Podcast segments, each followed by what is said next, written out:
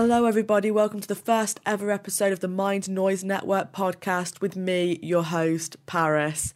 Today, I've got three very different albums slash EPs to bring to you. We've got Thornhill with Butterfly, The Plot in You with Dispose, and The Glorious Sons with Young Beauties and Fools.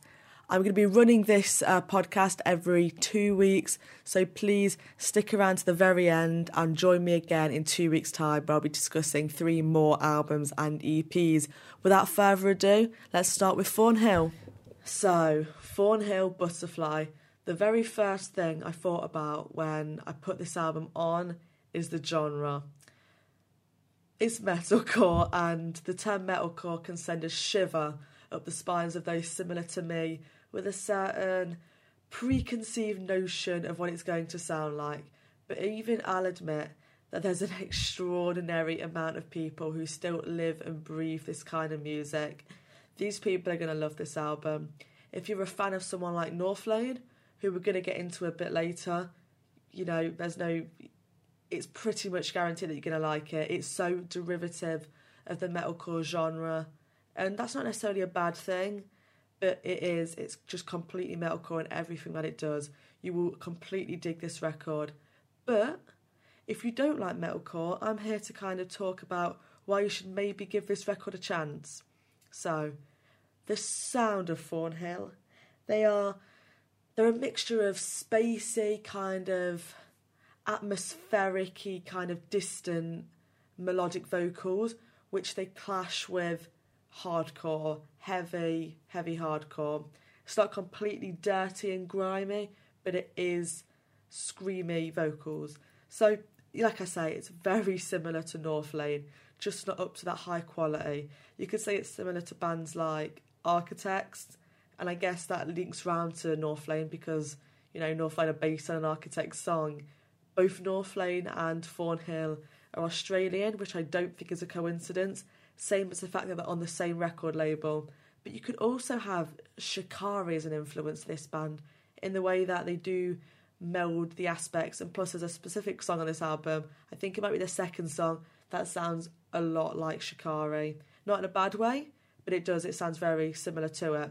But to be honest, I see this as less like Thornhill are copying, more like they're taking influence. It's similar to, if you're a fan of ska punk, The Interrupters an album that a lot of people were really into. I wasn't a massive fan, it sounded too much like Rancid, but then again, a lot of people loved it because it sounded like Rancid and it's more good Rancid sounding music. And how can you complain about good music that sounds like stuff you're into? So, the sound of this album starts with Sunflower, which is a very, very strong opening track. It's interesting and probably the most standout song on this album in terms of what it sounds like. A lot of these songs can s- begin to sound the same. They follow a specific formula in a way, not as much as one of the albums I'll be dis- discussing today, but uh, the songs do start to sound pretty similar, although they do sometimes bring something new, or some songs do certain aspects better than others, like Lavender um, which is the heaviest song. We'll talk about that later. Yeah, Sunflower is a very strong opening track with some really interesting vocals on to start. And this singer does have really nice vocals, probably some of the best of metalcore that I have listened to. They have this swoon to them in like a Jeff Buckley esque style to the lead singer's voice, which makes it interesting to me. And it means that some of the aspects of this album are really catchy, and it's really surprising how much I found myself kind of singing along to a lot of this. But the real, real standout of this album is when they go heavy. Like I say, Lavender, they're the absolute best when they're heaviest. When the drums are heavy on a song like Reptile, the way he moves around the toms is brilliant. It's not exceptional hardcore music by any stretch of the imagination, but it's good enough that it's still something that I'd want to listen to. They roar well, and they may not, like I say, live up to the very best of the genre, but do they live up to the very best of the metalcore genre? Yeah, they are pretty good in terms of the the kind of people that mix really melodic with heavy stuff, and I was really cynical at first to how similar it sounded to other bands, but you get used to it after a while, and you start to think they do have their kind of own sound. It's just a mesh of other bands. Each song is pretty high quality, other than the ending, which I'd probably say is the weak point. Joy is a pretty weak song, and it's probably one of the most pathetic parts of the album, to be honest. And pathetic's a pretty strong word, but it just sounds a bit limp and drab by the end of it. I really think that that song could have been a bit better. I do struggle to pick out the songs from one another, other than, like I say, little aspects like this cringy kind of say that you love me aspect or Sunflower's really interesting vocals. But like I say, if we're talking about the best in the genre, it's not these. But don't let that put you off, especially if you are a fan of metalcore, because I think you will dig this. And if you are not a fan of metalcore, listen to it, because it does have some catchy things. And whether I'll go back and listen to this album again or not, I don't know, but I have been listening to it quite a lot recently. So definitely check it out. Thornhill with Butterfly. Are you in a band or know someone that is? Mind Noise Network are presenting a Battle of the Bands contest that could be just what you need. You can win a paid gig at the Mind Noise Network showcase, band merch from our friends at Moomin Merchandise, pastels from Vocal Zone, your single created on vinyl from the wonderful Byron's Yard, plus a fantastic PR campaign from Fat Angel PR. Next, we have The Plot in You with Dispose. And it's an interesting one. If any of you know me, or hopefully you'll come to know me, I like music that sounds passionate about what it's doing, music that's proud to be rock, that makes heavy, really interesting music. There's a lot of bands that I feel like aren't doing this, and this is what the plot in you sound like. The main kind of inspiration I'd say for the plot of you take are probably new Bring Me the Horizon. They're definitely the first thing that I thought of. That's the spirit era Bring Me the Horizon, but done to a much lesser degree of quality. This is what people are scared Bring Me the Horizon will go on to sound like. If Sempiternal was absolute brilliance from them, and That's the Spirit was a big shock, this is what Bring Me the Horizon could possibly do on another album. Just go completely further in that's a spiritness and end up sounding like Dispose. My biggest problem with this is how it's inoffensive rock music masking itself as something groundbreaking. Each title on this album is written in capital letters, which would make you think it's angry, it's inspired, it's got something to say, but it doesn't.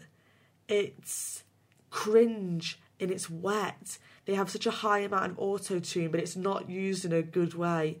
It's forgettable too. I'm pretty insulted by it, yet they've managed to insult me by, by being completely forgettable.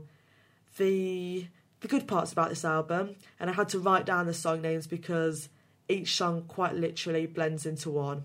The one I loved goes into a big chorus. Um, that's pretty much all I can say about that. And there's a song called I Always Wanted to Leave, which was probably a high part just because of his vocals on it. There's this slight R&B style, similar to kind of what Justin Timberlake does, and I did enjoy that. But it wasn't enough to keep me going throughout the album, especially not with the cringe auto tune. I compared them to Bring the Horizon, but unlike Bring Me, all of their songs seem to blend into one, they followed the same formula, the same style of singing, and the same electronic piano sound, which makes it pretty difficult to differentiate. However, there's a very clear target base for this kind of thing. These are the people that like Tonight Alive, You Me at Six, or Death Havana. I don't want to alienate these people or insult them because they like what they like, so fair fair to them if they like this kind of thing.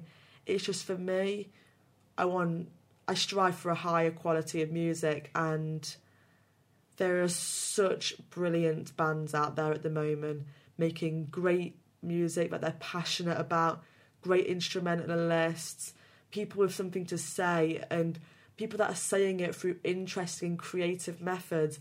That's not what the plot of you are doing, and it's criminal because the plot of you are probably going to get moderately big. I'd never heard of them before, but since hearing this album, I've seen their name battered around, and they do have what it takes to be popular, especially amongst the fans of the, the bands I just named. They have what it takes, and it's sad to me that this band are probably going to make it fairly big by making music that sounds like this. Ultimately, if you like your music with a bit of bite, it isn't this. They throw in the odd swear word and try to see angry sometimes, but ultimately, the word I'm going to repeat and the word that it, that comes to mind the most when I hear it is when it's just a bit wet. It's very derivative, yet it sounds uninspired. They have no desire to make exciting music. They're happy to sit in their little box and copy bands around them that are clearly doing something popular. I don't want to take anything away from their passion because they could be totally, completely passionate about this, but it's not even as good as the music they're trying to sound like. There's no hits in this, I don't think. It's just a bit boring. But that's the plot in you, dispose. If you're a fan of that kind of thing, check it out and tell me what you think. If I'm missing something, feel free to tweet me about it. But this album's just not for me. And I'll give you full disclosure about the way that the album picking process goes for me. I get a choice of a few albums to bring to you on this podcast, and the ones that I don't pick, they either roll on to the next week or they get disposed. And I chose to pick this album mainly just so I could tell you about how awful it was because it does suck. there are a few positive points, but it's definitely below a five. And if you're going to spend your time listening to any of these albums, listen to the one that I'm about to tell you about after this short break. Are you passionate about rock or metal music? Do you fancy joining the Mind Noise Network team as a reviewer, podcaster, or gig photographer? If you do, head over to www.mindnoisenetwork.com forward slash contact. No experience is necessary, just a love of music and the passion to do something with it. Now, we have the album that I am most excited to bring to you. It is The Glorious Sons with Young Beauties and Fools. And oh my god, guys, it is brilliant. I had beginning prejudices about this album, I won't lie. I thought it was going to sound like boring classic rock, you know, the kind of music that takes up the download main stage this year, something like the Temperance Movement, something that I've got a real bee in my bonnet about, I'll admit but it's definitely not that. This album is vibrant and it's exciting. I define the genre as rock and roll blues with a hint of country and most definitely pop. You know what? It's not even a hint of country, it's pretty country, it's very Americanized. Although they are a Canadian band, they follow these classic American tales. It's the it's the story of falling in love. No matter how much money you have, living, having fun, and experiencing every day as if it's your last. They sing of this small town and the stories of the people that live in there, and you leave this album feeling like a part of all the action. There's this community feel to the way they sound, they create these characters, and they do it laced in such catchy music, and that is how you remember it. That's how they drill everything in your head. They're so passionate about what they're singing about. The lead singer has this gorgeous, swoony, raspy voice, and they've got this way of each song I was singing along before it even finished. The opening song in particular, I started off with, like I say, such a strong prejudice against it but by the end of it, I was clapping and singing around the kitchen. The first song is My Poor Heart, and that is the one that I'm describing. It is just so catchy, like all the other songs, to be honest. They're 10 songs, each clocking in at about three minutes each, each with its own unique identity, its own story, its interesting vocal hook or line. It's thigh slappingly good you'll be clapping, you'll be singing along. You you sing these words like you're like everything depends on it because you know them so well after such a few amount of listens if you're anything like me I really do gravitate towards catchy, poppy music. And that's not pop in the sense that it's dull and uninspired. That's pop in the sense that they create these earworms that get under your brain and they stick in there for days. You will want to listen to this album at any chance you get if you're anything like me. They each song, if you just look down the track listing now, each song has something so so original about it. Come Down is this tale of falling in love, but they've got these synths on them that just make it so fun. And the absolute best song on this album is Sawed Off Shotgun. And although all the songs are good, this just combines absolutely everything that I love about this album. And it tells the tale of some really dark subjects. You know, he's lost his job. She got hooked on oxytocin. These are not good things. They went and bought a sawed off shotgun. But they they sing about this with this gang like chanting vocals. You're clapping along and you're happily singing like you're around a campfire with your family about such a dark subject. You know, she's addicted to drugs, yet you're clapping and laughing and dancing about while singing it.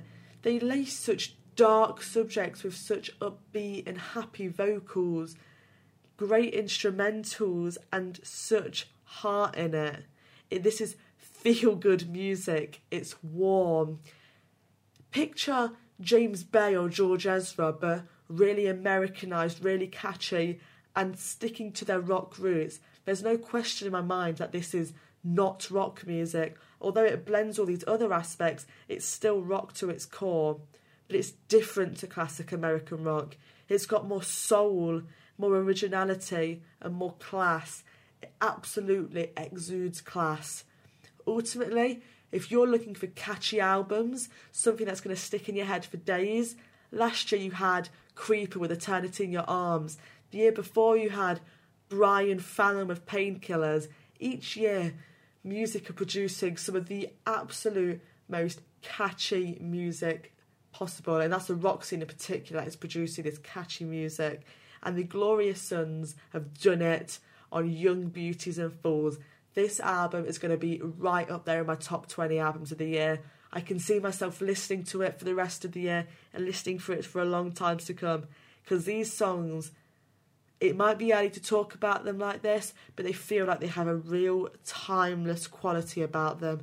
They are so brilliant, and if you're not singing along to this for days, then I need you to tell me because I cannot picture a world in where somebody would not love this album. So please tell me what you think over at mindnoisenetwork.com. Okay, guys, thank you all for getting to the end of this podcast. It means so much to me that you would value my opinion enough to listen, and I really do want to hear what you have to say about this. So please tweet Mind Noise Network with your review or leave a comment or anything because I will be reading and I do love to discuss with you what you think about these things because it's important to me to hear what everyone else has to say. And I'm just one voice of many. And if you're listening to this you know it means the world to me that you're even slightly interested in what I have to say. But yeah three very different albums with the glorious sons being the absolute standout. It's brilliant. And please tune in in two weeks to hear what I have to say about three more albums. We're bringing some interesting stuff to the table, and you never know, there might be about an album even better than The Glorious Sons. So I'll see you guys in two weeks' time. Thanks so much for listening. Bye, guys.